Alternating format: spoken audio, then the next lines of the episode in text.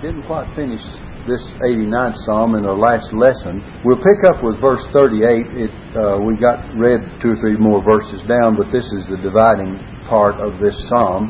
And this shows that the Lord's people are chastened. And in verse 38 it says, But thou hast cast off and abhorred, thou hast been wroth with thine anointed. You know, severe, severe chastening sometimes makes us think that God has cast us off and forgotten us. And when God's people are under the chastening rod, sometimes they think that God has, you know, forgotten them. And it's really not that. The Bible says, Whom the Lord loveth, he chasteneth, and scourgeth every son whom he receiveth. And the Bible also says in Hebrews 13, verse 5, For he has said, I will never leave thee nor forsake thee. God says, I will not cast you off. I will never leave thee nor forsake thee. And sometimes we feel like, though, that God has uh, cast us off. And then verse 39 says, Thou hast made void the covenant of thy servant. Thou hast profaned his crown by casting it to the ground. Uh, thou hast broken down all his hedges. Thou hast brought uh, his strongholds to ruin. All that pass by the way spoil him. He is a reproach to his neighbors. Sometimes we feel that God has withdrawn all of his protection, and that is not true either. Uh, in Psalm 37, I believe it is, no, 34, verse 7, it says, The angel of the Lord encampeth round about them that fear him and delivereth them. We don't know, but sometimes we feel when God has withdrawn his protection that it's our own feeling. But God says it's different, a, different story. He says the angel of the Lord encampeth round about them that fear Him. If you really fear God and reverence God, our feelings and emotions may come and go, and we may feel like God has cast us off, and we may feel like His protection is gone, but nevertheless it's still there.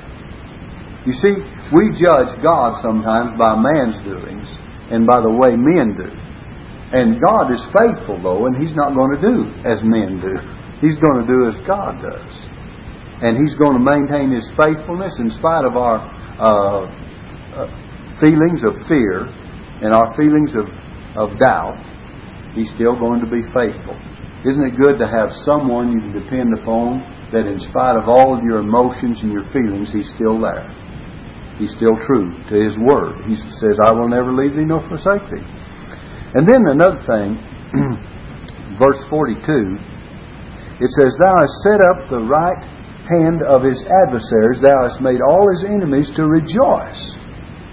It may even appear sometimes that our enemies that are against us, that God is on their side. Do you ever feel like that God's on the side of the uh, of those that are against you? But the Bible says, if God be for us, who can be against us? See, the enemies are not going to do any good. And then we may think something else. We read on down to verse 46. In verse 43, Thou hast also turned the edge of his sword, and hast not made him to stand in the battle. Thou hast made his glory to cease, and cast his throne down to the ground. The days of his youth thou hast shortened. Thou hast covered him with shame. Do you ever feel like that? And then it says in verse uh, 40, 6. How long, Lord, wilt thou hide thyself forever? Shall thy wrath burn like fire? Three questions. How long, Lord? How long am I going to be in this position? Wilt thou hide thyself forever? Shall thy wrath burn like fire? Do you think that God has forgotten? He says that woman may forget her sucking child, but I will not forget thee. It has been known. That's the furthest thing from human kindness, isn't it? for a mother to forget her child. But it has happened. It does happen. And I might say quite too often it happens because uh, it shows the depravity of man. It shows the fact that, uh, in spite of the fact that God has given a child in love and, and a miracle of a birth, and the, the how dear a child should be to its mother and to its parents, mother and father, that sometimes they're just like uh, they don't amount to anything. Uh, but it says God will not forget us. So we we don't need to think that God is going to forget us. He says, "I will not forget thee." Then let's read on down verse forty-seven and forty-eight. It says, "Remember how short my time is." Remember how short my time is. We're here just a very short time. We'll get into that in the next psalm because it deals with it at length. But our time is very short. Life is short, death is sure, sin is the curse, and Christ is the cure. And so if we'll remember that we just have a short time to prepare for eternity. Uh, Wherefore hast thou made all men in vain? Well, all men are not made in vain. All men uh, love vanity. Uh, the psalmist said in one place, Remove far from me vanity and lies. Now, he didn't say, Remove me far from vanity and lies. You get the difference? He said, Remove far from me. Vanity and lies is here. Remove far from me vanity and lies because they stem from here. He didn't say, remove me far from vanity and lies as if they're out there somewhere. Because all of it comes from within. And you know, we have a society today that believes that everything that affects us is from the outside. That, you know, environment and, you know, uh, surroundings and circumstances and all this rules as to what men and women, boys and girls will be. No, it doesn't all this rules as to what men and women, boys and girls will be. And if Christ is in you, and if, if the Word of God dwells in you richly, and the things of God, and the Spirit of God, and the goodness of God, then the life is going to be changed from the inside out, and that's the only way there will ever be any difference in this world. And it happens on an individual basis. It happens to each and every individual. It doesn't mean there cannot be many in the individuals saved at one time. It just means that each and every one of them have to have something change inside. That's all it means. So, uh, it says uh, in verse uh, 47 Wherefore hast thou made all men in vain? What man is he that liveth and shall not see death? Well, that's a good question. All of us shall. Shall he deliver his soul from the hand of the grave? No, he cannot. Selah. Lord, where are thy former loving kindnesses? It seemed like this psalmist says, Where are your mercies and your loving kindnesses? That the former, he knew God had them, which thou swearest unto David, uh, unto David in thy truth. But they're there. Remember, David prayed, Psalm 51, Have mercy upon me, O Lord, according to thy loving kindness, according to the multitude of thy tender mercies, blot out my transgressions. And then verse 50 says, Remember, Lord, the reproach of thy servants. Sometimes we have to call God into a, uh, to remind him of his covenant and of his agreement with us. Remember, Lord, the reproach of thy servants, how I do bear in my bosom the reproach of all the mighty people. God has promised that he will not give us over to the enemy. Wherefore, wherewith thine enemies have reproached, O Lord wherewith they have reproached the footsteps of thine anointed. You know, Jesus was reproached. It says, The reproaches of him that reproached thee fell on me. You read in the book of Romans. It's written that the reproaches of the one that reproached God fell on me. Jesus took the brunt of it. And by the way, he took the brunt of it not only of those that reproached God, but those that reproached you and I, he took that as well. And then it says in the last verse, Blessed be the Lord forevermore. Amen and amen. This would be a good thing to remember. Now let's look at our next psalm. Psalm 90. Look at Psalm 90. I have Psalm 90 and 91, but I don't know how far we'll get. But Psalm 90 is a good one. This is a psalm of Moses, by the way. Some have disputed that Moses wrote this psalm. Notice it says a prayer of Moses, the man of God. But there's never been any sufficient proof to prove that he didn't. This is one of the oldest Psalms that you'll find. Why it's in number 90, we, you know, everything is not chronological order in the Bible. You know that. Because uh, you go back in the, in the uh, books of uh, Joshua, Judges, Ruth, First, Second Samuel, Kings, Chronicles, and all. And you'll find the Chronicles refers back to the first part of the Kings and the middle of the Kings and various things. And Ezra, Nehemiah, Esther, Job. In fact, the book of Ruth comes right in the middle of the book of Judges, or about, say, the sixth chapter of Judges. So Joshua judges Ruth, but Ruth comes in the time of the Judges, if you remember. And it indicates that. So The chronological order may be a little different. But anyway, this is a Psalm of Moses. And I want you to notice verse 1. It says, Lord, thou hast been our dwelling place in all generations, before time began. By the way, our spiritual home is eternal with the Lord. Our dwelling place from all generations. Think of God as a dwelling place for all from the time of Adam till now. Thou hast been our dwelling place through all generations. And He was even there before Adam. And He was the dwelling place of man before man was ever created. And from God came man. And He made him of the dust of the earth. And unto dust he shall return. We'll find that in this chapter as well. We're made of dust and we'll go back to dust. But our spirit will go to be with God. God gave that spirit and God's going to take that back. He's going back to be with God. See, He gave it out and He breathed in this dust and we're living. When He takes back His spirit, this body, this flesh will go back to the dust and that spirit will go back to God. It'll return to status quo. But we will have a spirit that will live forever with God because He gave us an individual uh, spirit, each and every one. The Bible says the spirits of just men made perfect in Hebrews chapter 12. So look at this. It says, Lord, thou hast been our dwelling place in all generations. Aren't you glad that there's an eternal home and that God is eternal?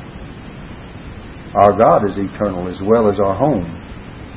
Think of, of uh, God being eternal in Deuteronomy chapter 33 verse 27, it says, The eternal God, the eternal God is thy refuge, and underneath are the everlasting arms.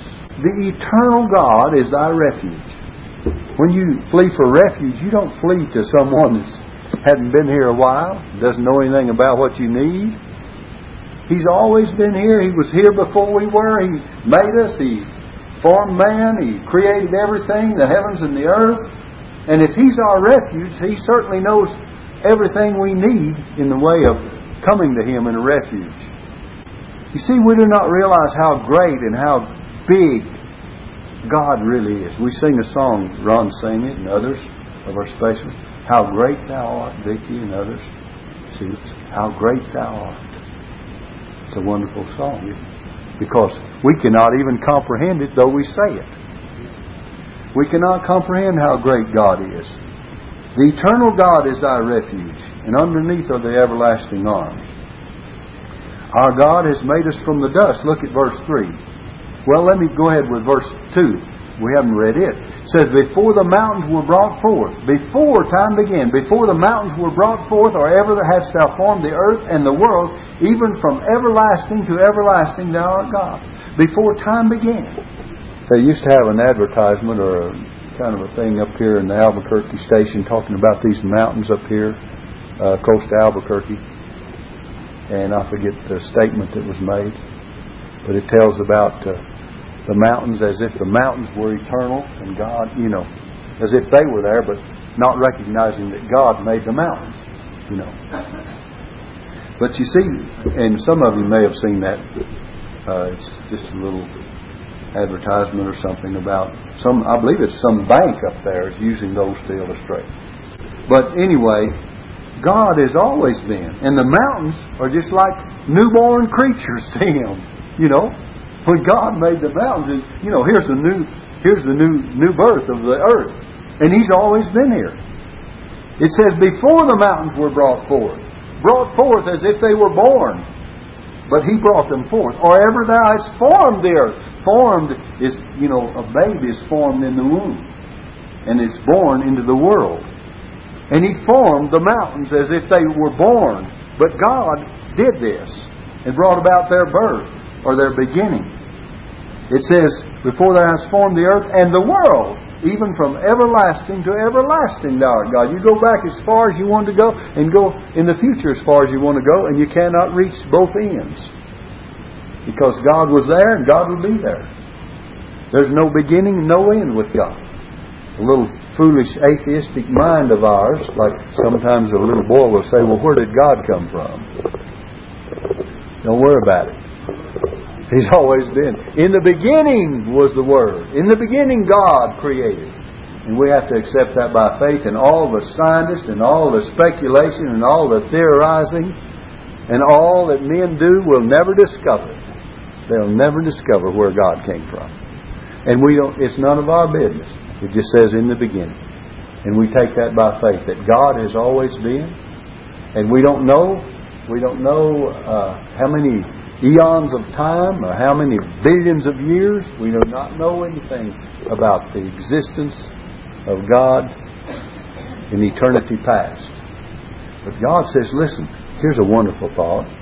God says, when we accept Jesus, I give unto them eternal life, and they shall never perish. Well, now, that eternal life means not just from the time that we accept the Lord to the future, but we lay hold upon all that God has been from the beginning. You know, if you get an inheritance from your family, or when you're born into this world, you become a part of what your parents and your grandparents. You, you, you came into this world and you had you had grandparents. You had parents and grandparents maybe already at that time, and maybe great grandparents. But you became an heir of all, all that that family was on back and as far as you could trace it back, and even further than you could trace it back. You became a part of the past as well as a part of the future. When you're born of God and born again, you have eternal life. You become not only a part of God now and in the future, but all part of God now and in the past. You lay hold upon all He, he is from eternity. See if that boggles your mind a little bit. It does, doesn't it? Because really, you inherit a part of God, and God is eternal. And so He gives you eternal life. Eternal doesn't mean just from now on, it means from now on and from now back. That's eternal. So if we could comprehend what God has given us, it would just really amaze us to be able to comprehend. But see, we have a little old finite mind, and His mind is infinite. And we we just get a glimpse of what he has in as far as knowledge and blessings and goodness. In verse 3 now, it says, Thou turnest man to destruction and sayest, Return, ye children of men. Return back to what? Dust from which you came. And God does that. Our God made us from the dust, and we must return to the dust. It says, Genesis 3, verse 19, For dust thou art, and to dust thou shalt return how insignificant we are as compared to our Maker. Look in Psalm 39, verse 5. Psalm 39, verse 5. Notice what it says here. Behold, thou hast made my days as an handbreadth. And my age, mine age is as nothing before thee. My age is as nothing. We live 10, 20, 30, 40, 50, 60, 70, 80 years some 90, some 100. There's a lady lived to be 120. Had the oldest woman on the, in the world on it. Some, did any of you see it on the news? 120 years old. Where she's Paris, France, somewhere, Paris. And uh, this will throw you for a loop. she smoked two cigarettes a day and drank uh, two glasses of wine every day. Lived to be 120. And by the way, she ate red meat too. Boy, I really throw your loop. Healthy as an ox. But anyway, you can't put everything in one category, friends. You know, God has a way of dealing with all of us. Whatever suits you and fits you, do it. But anyway, behold, thou hast made my my days as an handbreadth, and mine age is as nothing before thee. Listen, if we live to be 120, our age is still as nothing before God. That's just a speck of, that's just a speck of dust on the seashores of time, a sand. It says, Verily, every man at his best state, not his worst state, is altogether vanity. Look at that. Every man at his best state is altogether vanity. Now, I'm not saying by that that all that this lady did was good for her. Don't misunderstand me. But uh, it does show you that said one lady, you know, she died. She's lived to be this. She's in her 90s, and, and uh, they said, "What do you account your long age and long life to?" She said, Well, I quit smoking. And she said, They said, When? She said, About a year or two ago.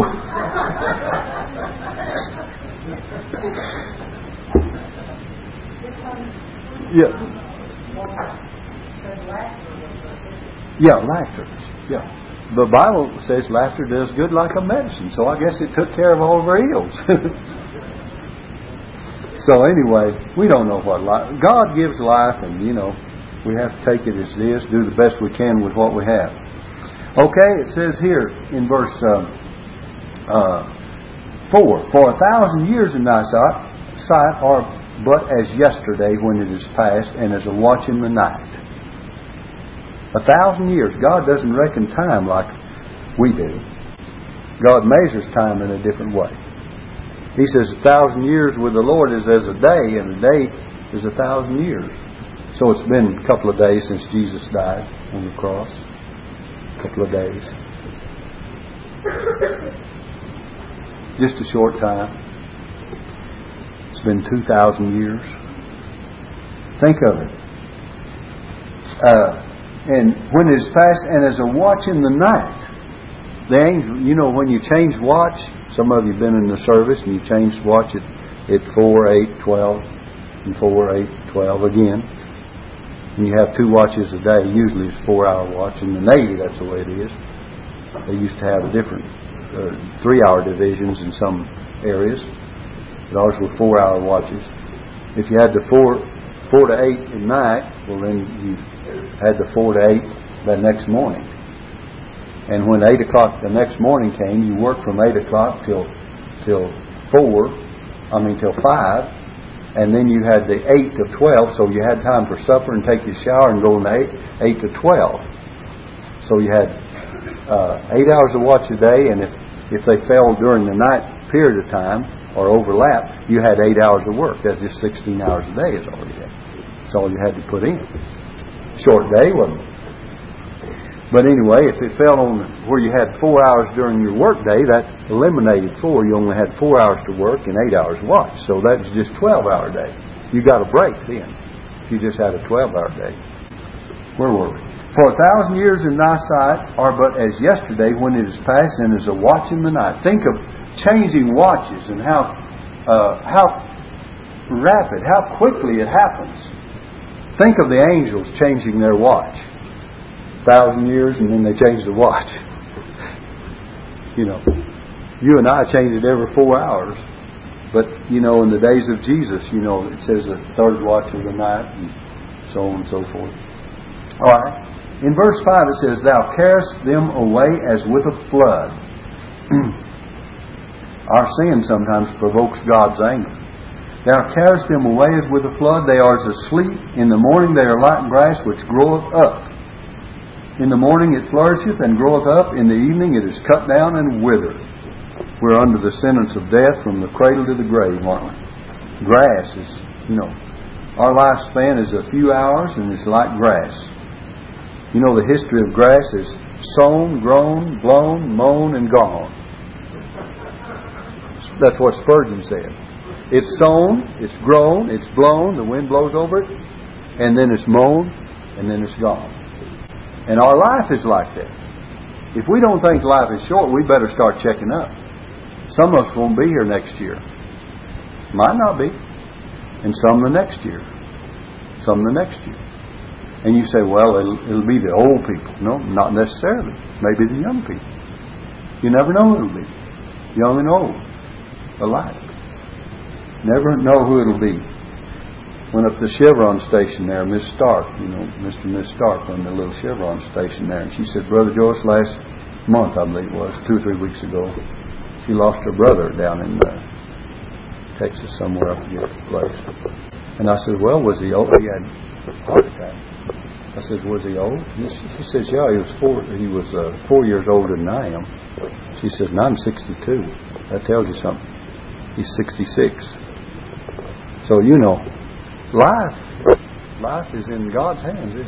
You never know when it's going to hit.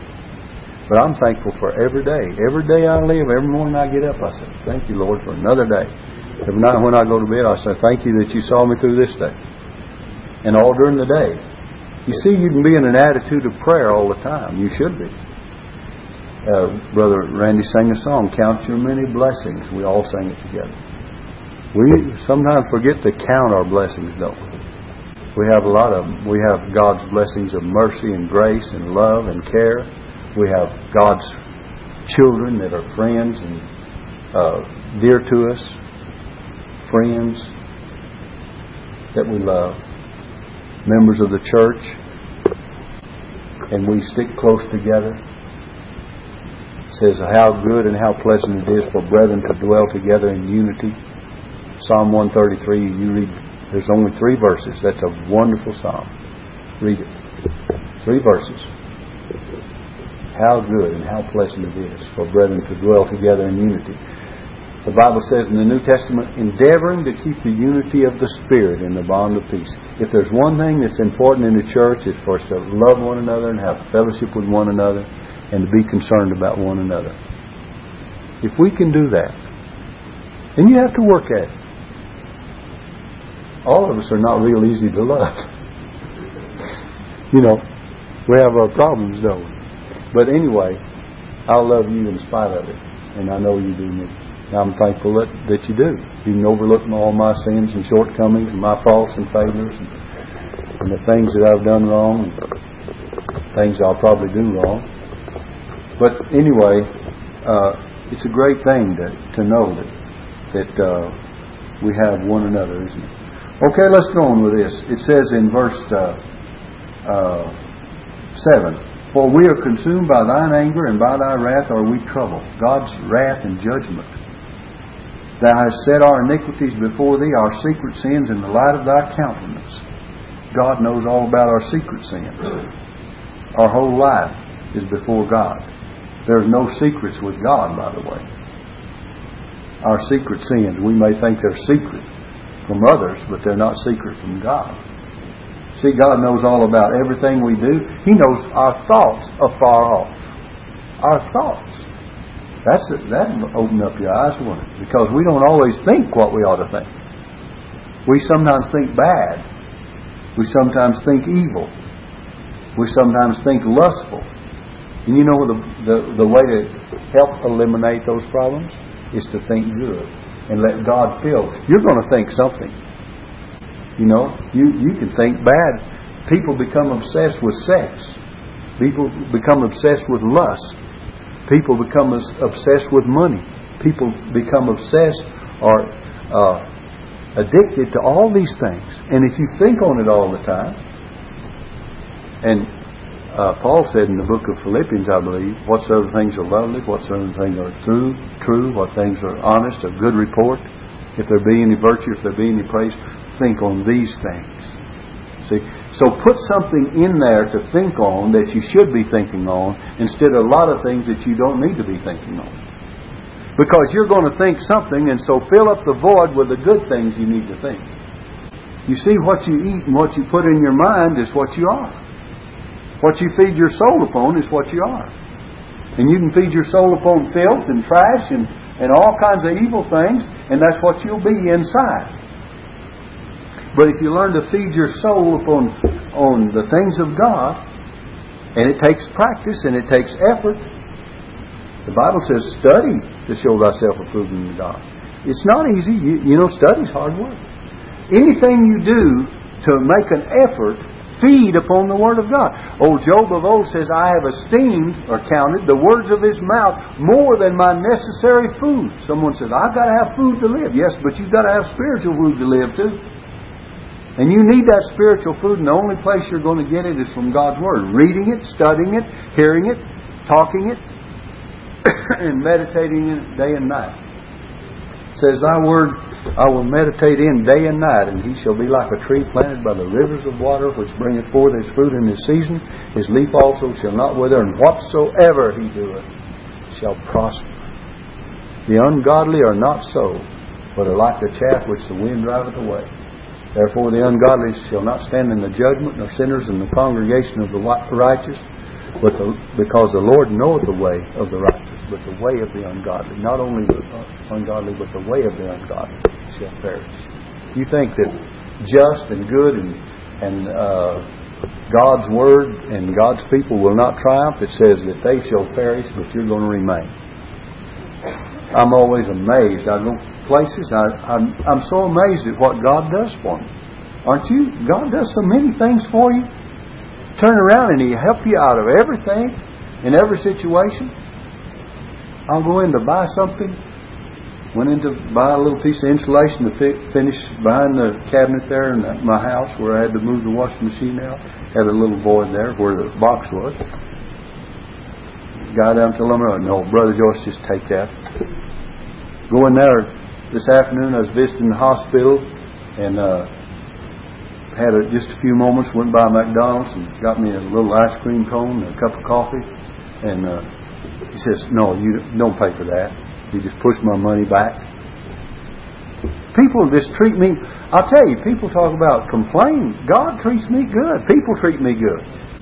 And the Bible says, Given it shall be given unto you, good measure, shaken down and run, pressed together, shaken down and running over, shall what? Men give unto your bosoms. And God is going to cause this to happen to you. And I think a lot of times we shut people off by our complaining about everything. And I'm always thankful. And uh, God will bless you. God will take care of you. He's good. He's good to us. Where, where were we? It says, uh, Thou hast set our iniquities before thee, our secret sins in the light of thy countenance. For all our days are passed away in thy wrath. We spend our years as a tale that is told. How's our story going to come out? We spend our years as a tale that is told. We're writing the story of our life. Let's try to make it a better chapter today and tomorrow and this week. You know, a better chapter in our lives. You know, usually a story, a book is made up of so many, 10 chapters or 15 or however many, maybe shorter. Some people have a very short book. Some people have a long one. But every chapter, every week and month should be another chapter of good. It says, We spend our years as a tale that is told. Verse 10 says, The days of our years are threescore years and ten, and if by reason of strength they be fourscore. Threescore and ten is, is uh, 70. By reason of strength, fourscore would be 80. A score is 20. And threescore and ten would be 70. 70 or 80 years. Yet is their strength labor and sorrow, for it is soon cut off, and we fly away. We disappear from this earth, and we go to be with God. Uh, three score and ten, seventy, or eighty, and people's lifespan is a little longer sometimes that. Well, God has permitted it to be that way in His grace. I remember when I was just a, a little boy, most people didn't live to be 70 years old people were dying at 50 and 60. Well, they still do, but I mean, I'm talking about there's very few people live to be 70 and 80 years old. Now we have people 80, 90, 100 years old. My mother lived to be 96. I was, uh, Miss Hensley was 92 or 3? 92. 92. Uh, Edmund's mother. By the way, she preached her own funeral too. I assisted, but she preached her own funeral. That's right. We had a tape here, and she preached her own funeral. And uh, by the way, she she gave an invitation in that funeral too. And I just got up here and did what I was supposed to do. Well, everyone said I did my part, but I guess so. Edmund thought I did. Yeah. The Lord has a way, doesn't He? But anyway, you know, God has given us life. Isn't it a, isn't it a wonderful thing that God has extended our lives? And, you know, uh, the thing about it is, sometimes we live too long.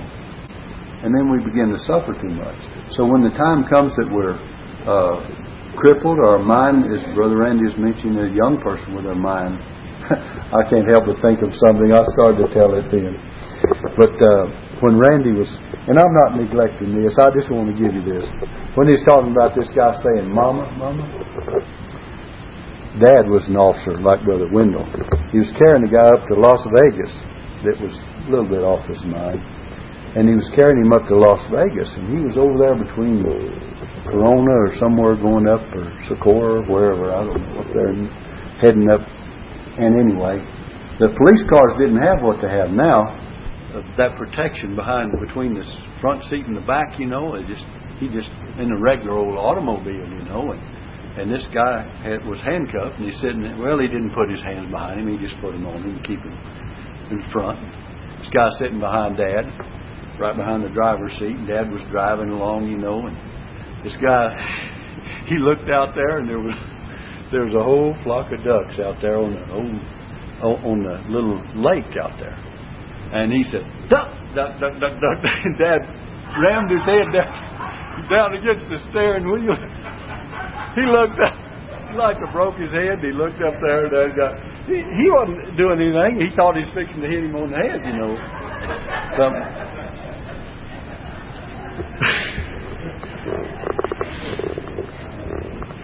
He kept on saying duck. But he saw a duck. Let's see, where were we? For all our days, days are passed away in thy wrath. We spend our years as a tale that is told. By reason of strength, they be ten, a threescore and ten, or fourscore. Yet is their strength, labor, and sorrow, for it is soon cut off, and we fly away. Who knoweth the power of thine anger, even according to thy fear, so is thy wrath. So teach us. Now listen, all this is to teach us. So teach us to number our days that we may apply our hearts unto wisdom. We need God's teaching in all of this, don't we? God is teaching us a lesson about life. When He tells us how brief life is, when He tells us God is eternal, when He tells us from everlasting to everlasting thou art God, when He tells us of His judgment, when He tells us that we're like grass and we wither and die away, when He tells us that, uh, that God knows about our secret sins, when He tells us that our life is short at the very best, He says, Teach us to number our days like our ABCs. Children learn to count one, two, three. Are you numbering? I'm 68. Hope the Lord gives me 69. Hope He gives me 70. I'm just going to pray. I'm going to add them. You know, He says, teach us to number our days. I'm numbering. I'm trying to number by years instead of days, though. But He says, teach us to number our days. See, God wants to apply our hearts unto wisdom, and if we number our days, we'll be wiser if we know that God is doing something with us in our life. All right? It says, Return, O Lord, how long? And let it repent thee concerning thy servants. O satisfy us early with thy mercy that we may rejoice and be glad all our days. Look at that. Seek God's mercy that we can be happy all of our days. Make us glad according to the days wherein thou hast afflicted us and the years wherein we have seen evil, even in bad times. Let thy work appear unto thy servants, and thy glory unto their children, and let the beauty of the Lord our God be upon us, and establish thou the work of our hands upon us, yea, the work of our hands establish thou it. Look at that. We have an allotted time. God's wrath is fully known. We ought to make the very best of every day and count every day. The beauty of the Lord is asked for. I want to close with reading Psalm 27 and verse uh, 4. Psalm 27, verse 4 says, Listen, one thing have I desired. We get our minds on too many things. One thing have I desired, that will I seek after, that I may dwell in the house of the Lord all the days of my life, and to behold the beauty of the Lord, and to inquire in his temple. One thing have I desired. Do we desire to dwell in the house of the Lord all the days of our life, or dwell in the presence of God. And then, Psalm 23 says, And I will dwell in the house of the Lord forever. All the days of our life here in the house of the Lord forever. That should be our desire. And all of those who trust Jesus as Lord and Savior are going to be dwelling in the house of the Lord in the future. But our desire is to dwell in the house of the Lord now.